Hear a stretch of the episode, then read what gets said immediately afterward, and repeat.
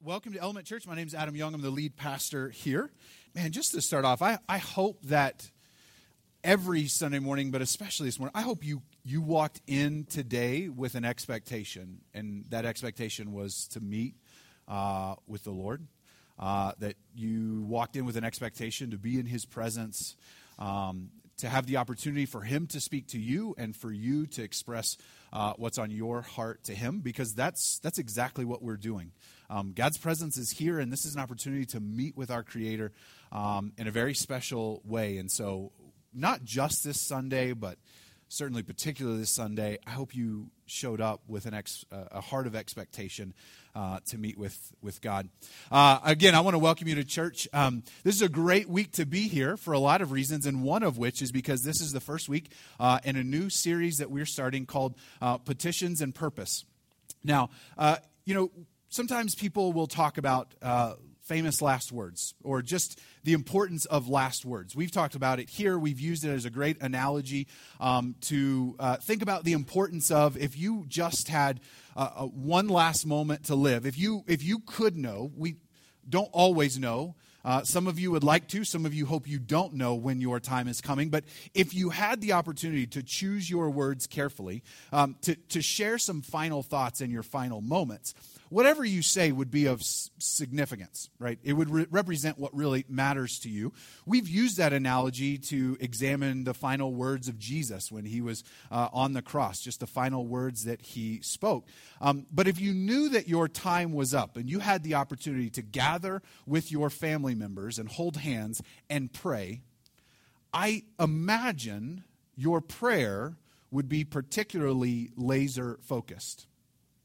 Not that, you know, your dream of a job promotion or, you know, um, your hope that uh, your garden does well in the spring or whatever the things that you care about which are good i'm guessing those aren't the kind of things you'd pray about. If you knew you had one prayer left if you knew this is my last opportunity to pray with those i love and cherish you would pray for some very specific things and your prayer might look a little bit different than just your everyday average prayer. It probably wouldn't be just a kind of throw it away, I'm doing this because I have to, thank you for our food, thank you for the beautiful weather, help me get good sleep, whatever it is. It would be intentional. And so, what we're doing in this series uh, is we're jumping back into the Gospel of John. If you have been a part of Element Church for a while, um, you know that we have spent a long time uh, in the Gospel of John. Now, we've taken a lot of breaks, which is why it's taken us forever to actually get through the thing, because uh, we've taken a lot of breaks, but we're jumping back in it. Good news is we're going to jump back in it,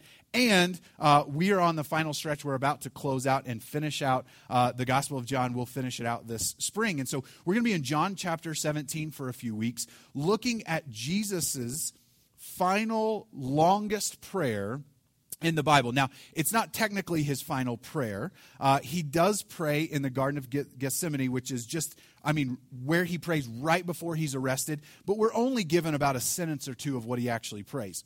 He, he makes a few statements uh, as a prayer from the cross, but again, they're just like one sentence, maybe two. John chapter 17 is one long prayer, and it actually happens to be the longest recorded prayer in all of the Bible.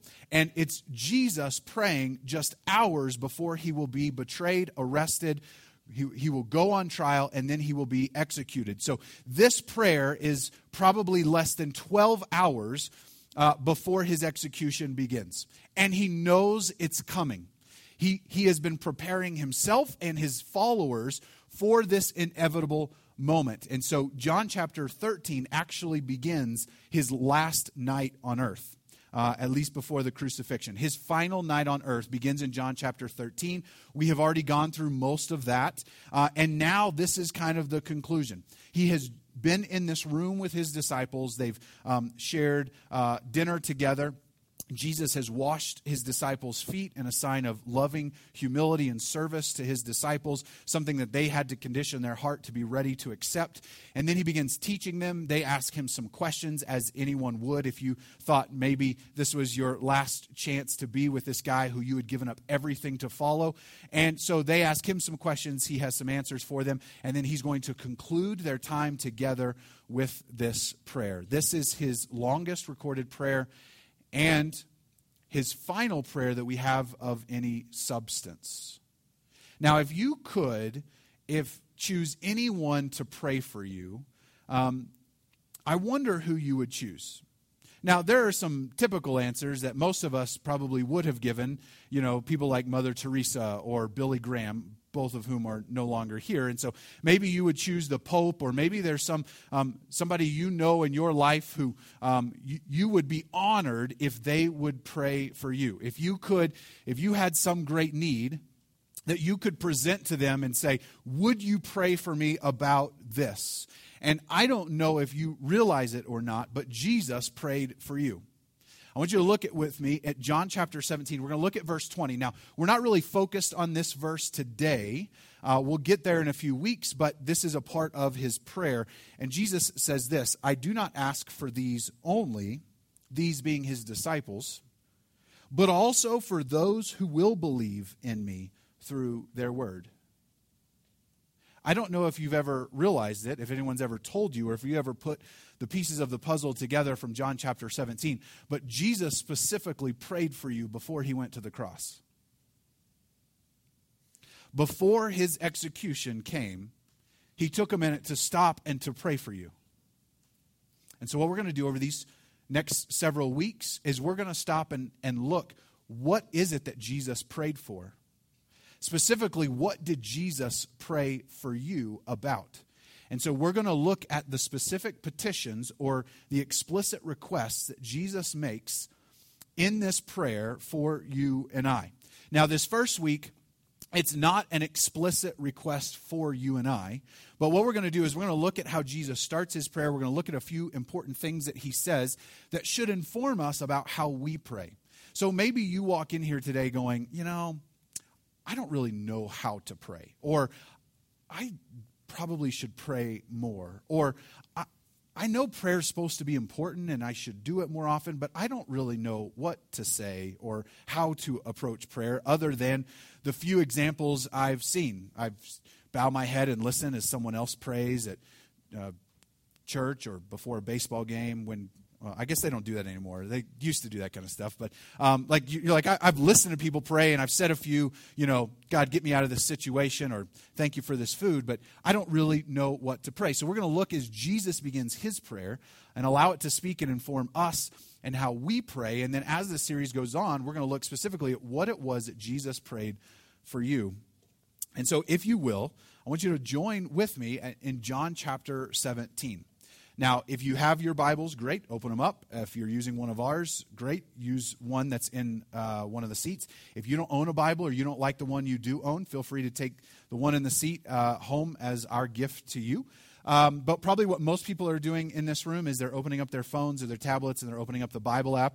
And uh, if you'll click live events, Element Church will be the first thing that pops up. If you'll click Element Church, uh, the scriptures we're going to read today, as well as the announcements we're going to make at the end of service today, are already laid out for you, and you can follow along with us there. So, John chapter 17, let's start in verse 1. When Jesus had spoken these words, so this is just referring back to what he said from chapters 13 through 16. When he had spoken these words, he lifted up his eyes to heaven and said, Father, the hour has come Glorify your Son, that the Son may glorify you. Since you have given him authority over all flesh to give eternal life to all whom you have given him. And this is eternal life, that they may know you, the only true God, and Jesus Christ, whom you have sent. Now, there's just a few things I want us to take a minute to stop and look at uh, in this and allow it to speak to us, to maybe encourage us in how we pray and, and approach God, but maybe also challenge us and some assumptions that we have about our relationship with God. And the first thing that I want to point out that may not strike you as unusual, but it would had you lived in the first century, is how Jesus begins his prayer by saying, Father. Now, here's what's interesting Jesus is going to say Father six times in this prayer, and there's a seventh place where it's implied. And it just so happens that he also makes seven petitions in this prayer. And before he makes every petition, he introduces it with this phrase, and at least one time it's implied. Six times he addresses God as Father. And here's what also is interesting in every single prayer recorded in the Gospel of John, in which Jesus prays to God, he begins every single prayer by saying, Father. Every single prayer. And how did Jesus teach you and I and his disciples to pray? Our Father. Now, here's why this is significant and it's easy for us to miss because in the 21st century, many of us are accustomed, or at least it's not that unfamiliar, to call God Father, to pray in that way, to use that as a title in our prayers. But in the first century, Jesus is living in a culture in which um, Jewish tradition had grown to a point where they believed that most of the time when, when God would interact with the world, he only did so through angels. That he only spoke to people through angels, that he delivered his messages through angels. Now, that's not explicitly taught in Scripture in the Old Testament, but that was the tradition that had arisen, that God only deals with his creation through angels because there's this great separation because of God's holiness from himself to his creation. It was a culture and a time in which Jewish people had ceased to use God's name out of fear of taking it in vain. And we've heard that, you know, in the Ten Commandments, one of the big ten is to not use or take the Lord's name in vain. Out of sheer, part of it was respect and part of it was fear, to not take God's name in vain, they ceased to even use God's name. And God became very distant. God was someone that you worked hard to please, you worked hard not to anger, and you tried to stay in line in hopes that God would do good things for you and your family and your people. And Jesus shows up on the scene and begins calling God Father. So much so that we've even seen in the Gospel of John that just Jesus calling God Father angered some of the crowds so much that they wanted to kill him for it, for placing himself on such a intimate level with his Father in heaven, with our Creator. And if anything, in this moment, Jesus and, and the way he begins this prayer should be teaching us about the intimacy we have with our Creator. That there is this great distance uh, between us and God in heaven because of his holiness, but it's through love that he makes himself available to us. Now, most of us know that in theory. Most of us probably know that we're allowed to call God Father and wouldn't create an outrage or an uproar. But I bet if some of us were to honestly examine our prayers, they don't sound like prayers that are built on intimacy. Maybe they sound like prayers that are built off fear as though we're just trying to please God so he'll stay off our back or he won't punish us or strike us down with a lightning bolt or he'll give us the raise that we're hoping he'll secretly give us. And maybe if we were to really honestly examine our prayers, they're more like prayers built off fear than intimacy. And all throughout the Gospel of John, as Jesus is carrying out his ministry and his mission, and even in his final moments, his heart towards God is one of intimacy. It's one that he felt, it's one that he modeled, and it's one that he taught us to follow through as well. The other thing that I want to point out here, if you look back at John chapter 17, back in verse 1, when Jesus begins his prayer, Father, the hour has come. Now, here's why this is significant. Seven times in the Gospel of John, Jesus has said, My hour has not yet come. In John chapter 2, in verse 4, his very first recorded miracle in the Gospel of John, when he turns water into wine, his, his mom comes up and he says, Hey, we're at this wedding. It's a great party, but we've run out of wine. And Jesus' response Woman, what does this have to do with me? My hour has not yet come. Now, why, why would he say that? My hour has not yet come. Because then he's going to go on and he's going to, to create wine for the party, anyways. Because Jesus is trying to teach those around him and specifically his disciples because his disciples this is the first miracle they will ever see and, and, and, john even tells us this is where their belief in who he is and that he is something more than meets the eye begins is in this moment but jesus wants to make sure that everyone understands i did not come up here to be your entertainer or your magician i didn't show up to impress you with tricks or to do miracles that's not my greater purpose. I'll take care of the wine, but you need to know my hour has not yet come. He says it seven other times. We'll look at just one more. John chapter 8, verse 20. These words he spoke in the treasury as he taught in the temple, but no one arrested him because his hour had not yet come. We see throughout the ministry of Jesus that tensions are building the more he teaches, the more people, some people love him, the more some people hate him. The more that he begins to challenge the crowd and their, their assumptions about who God is and who they are and what God wants for his creation and what God's plan is for the world, the more he teaches, the more he does, the more it becomes polarizing for those who are watching and following. For some, it stirs something in their heart they know is right and their faith grows and their commitment grows. And for others, Jesus begins to challenge certain assumptions they have in life. He begins to challenge things that they're chasing after. And it's a threat to their authority, it's a threat to their position, it's a threat to their way of life. And they hate him for it. And eventually, it will lead them to want to and to carry out a desire to execute him. But in John 8, we're told even though the tensions are rising and they want to take him by force, it's not going to happen because his hour has not yet come. And Jesus opens up this prayer with Father, the hour has come. Now, one part of that is significant because it highlights why Jesus came, his ultimate purpose. I think there were a lot of kind of sub purposes while he came, what he came to accomplish, but the ultimate purpose was this hour. It was the hour he had just entered into.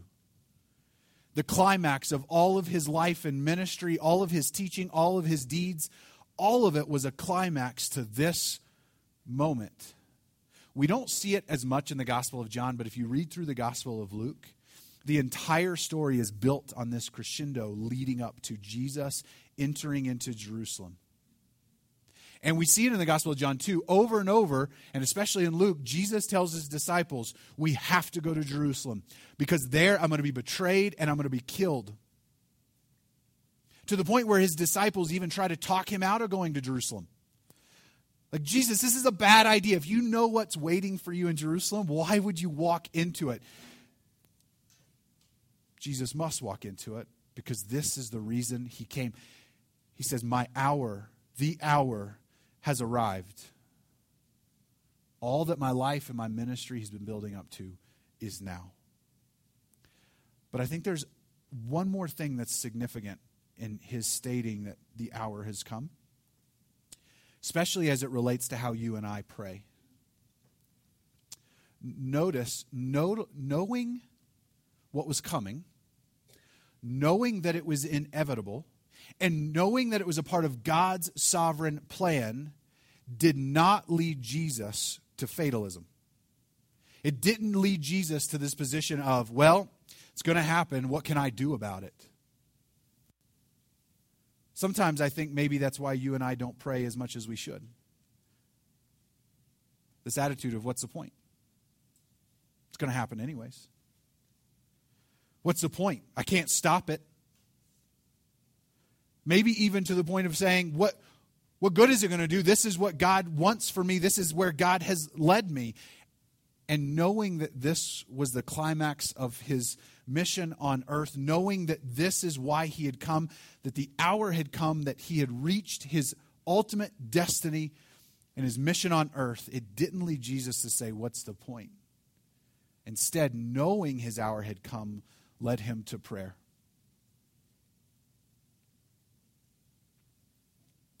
And unfortunately, sometimes I think in our lives it does the opposite.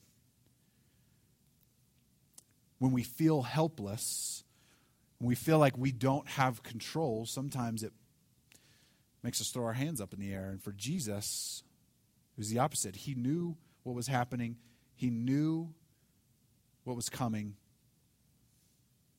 and yet it led him to prayer. Another thing, the probably the biggest part of this little section that we've read so far, and the first petition Jesus makes in this prayer says, Father, the hour has come, glorify your Son, that the Son may glorify you. Glorify your Son, that the Son may glorify you. Now, several weeks ago, um, three or four weeks ago, we, we kind of covered the mission of Element Church, our mission and vision, what it is that we're trying to accomplish, why we exist. Uh, our mission statement here at Element Church is we exist to glorify God through whole lives transformed by the gospel of Jesus Christ. Now, I'm not going to re-preach that whole message I preached a couple weeks ago, but we spent a lot of time talking about if God's ultimate goal is to bring himself glory, to make his name great, then our ultimate goal, our greatest purpose is to bring him glory, to make his name great. And we read and looked at a number of scriptures in which God works to bring himself glory, in which he glorifies the Son, the Son glorifies the Father. They both glorify the Spirit, the Holy Spirit glorifies the Father, Son. We, we looked at a lot of those, but here you see it at work again. Jesus says, Father, glorify your Son so that your Son can glorify you. Here's what's interesting. So, so the, the setup here is the Father gives and the Son gives. The Father gives, so the Son gives. Now, look at the next phrase, the next little bit in this prayer. Glorify your Son, that the Son may glorify you, since you have given him authority over all flesh to give eternal life to all whom you have given him. The pattern continues. The Father gives, so the Son gives. And then here again, the pattern continues. The Father gives, so the Son gives. And then this time, it's the Son giving eternal life.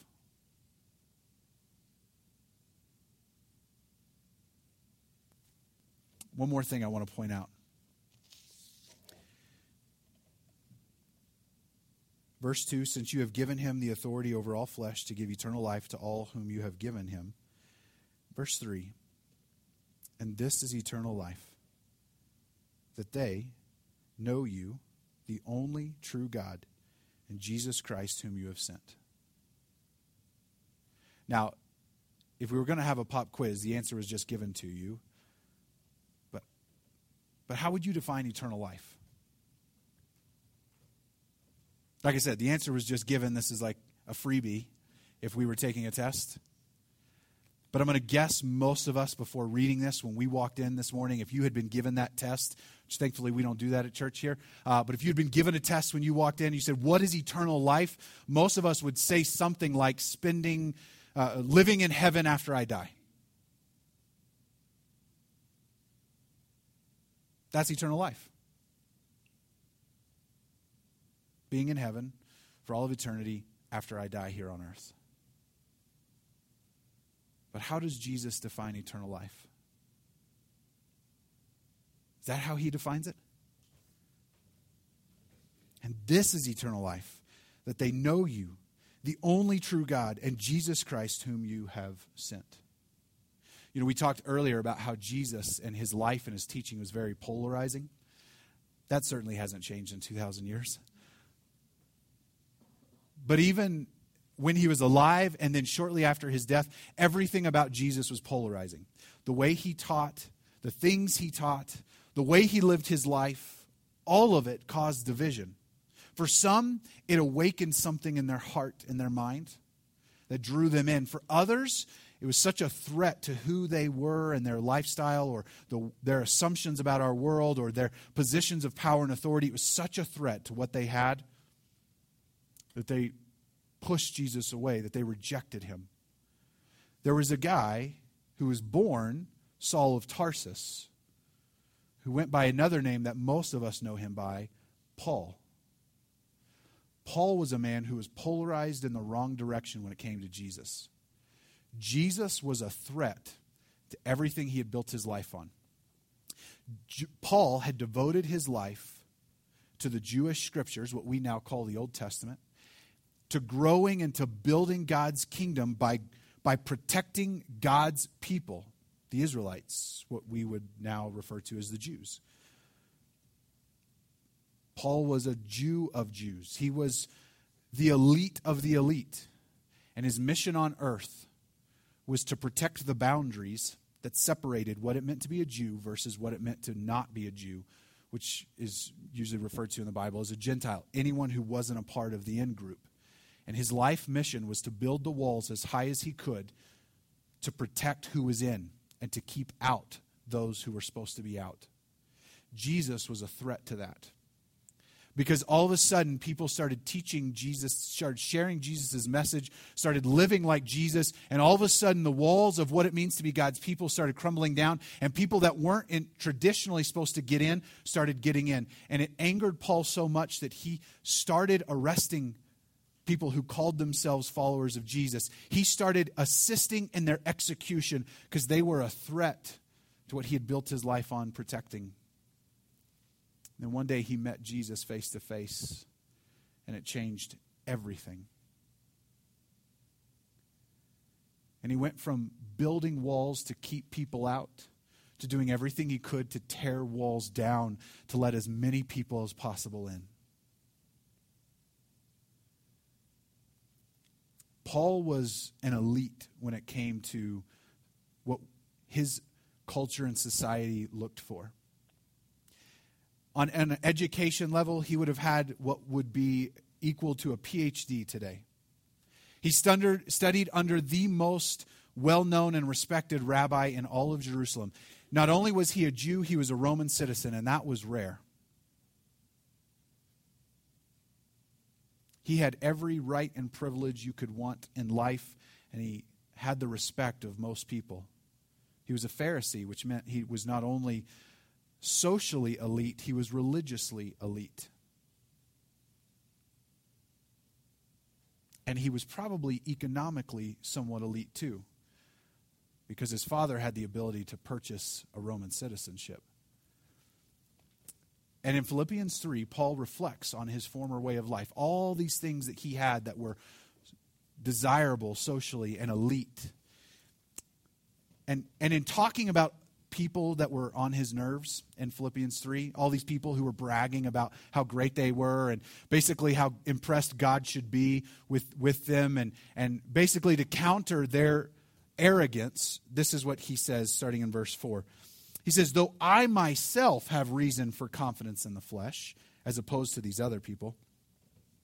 Also, if anyone else thinks he has reasons for confidence in the flesh, I have more circumcised on the eighth day, which means he came from a very devout Jewish religious family. Of the people of Israel, of the tribe of Benjamin, a Hebrew of Hebrews, he's acknowledging that he had everything everyone else wanted. As to the law, a Pharisee.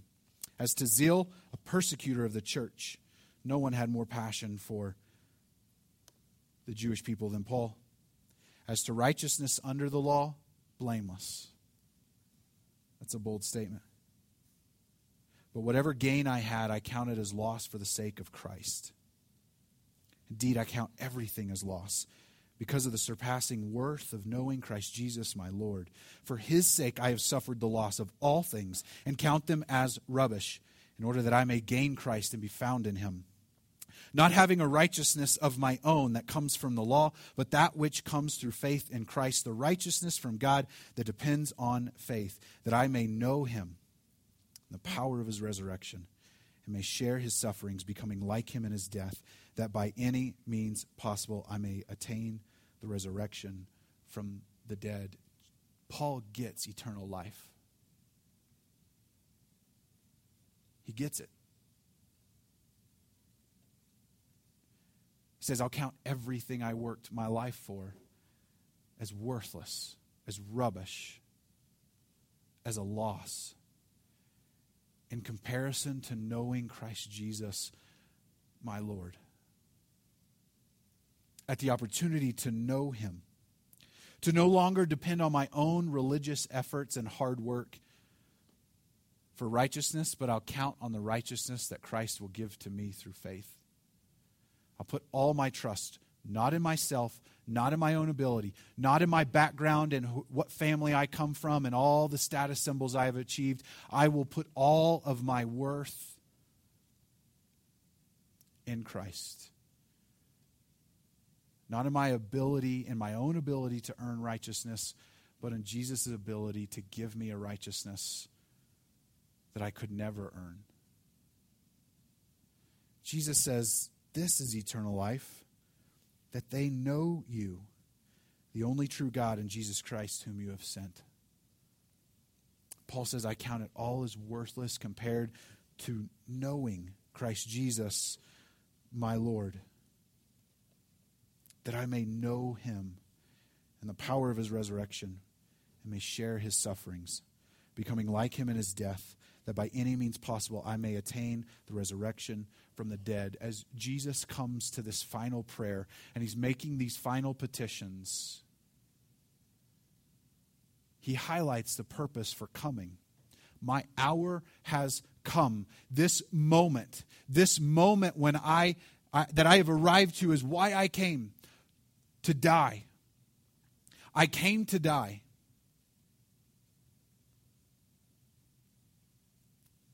so that I could rise, so that I could gather all who believe in me. This is why I came. And I came to give eternal life.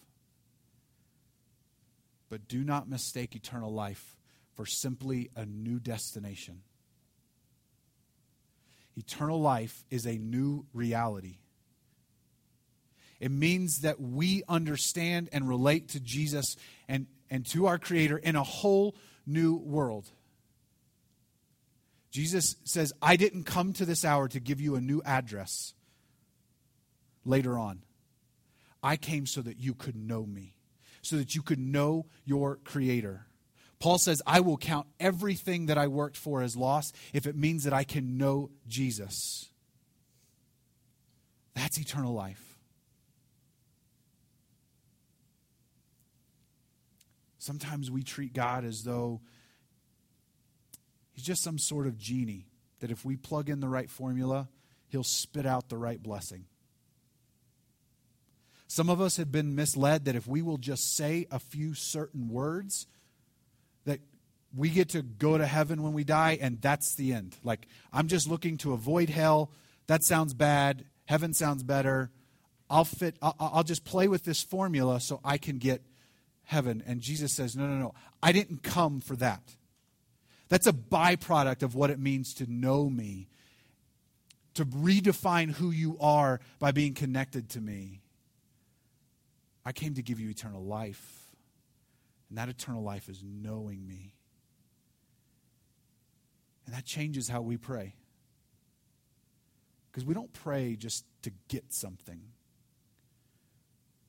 a new location an eternity, a few blessings here and there, the avoidance of some bad circumstances. We pray to get and because we have a relationship, a relationship with our Creator. Will you pray with me? Lord Jesus, we come to you this morning and I thank you that we have the opportunity just to come in prayer to you. that in a very real and intimate sense, we come to connect with you.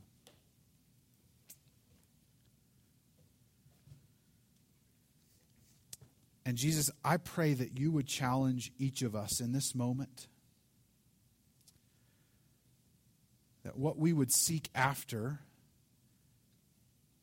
is not just a reserved seat in heaven. That we would seek after knowing you, being identified with you, with your death and your resurrection, so that we can be done with our old life. And in you, we can have new life, abundant life, eternal life. And our heart's desire in this moment is to connect with you. Father, we cry out to you, not as some distant God who is unapproachable, but because what of what Jesus has done, we approach your throne of grace with confidence. I'm going to ask you to keep your eyes closed for just a moment.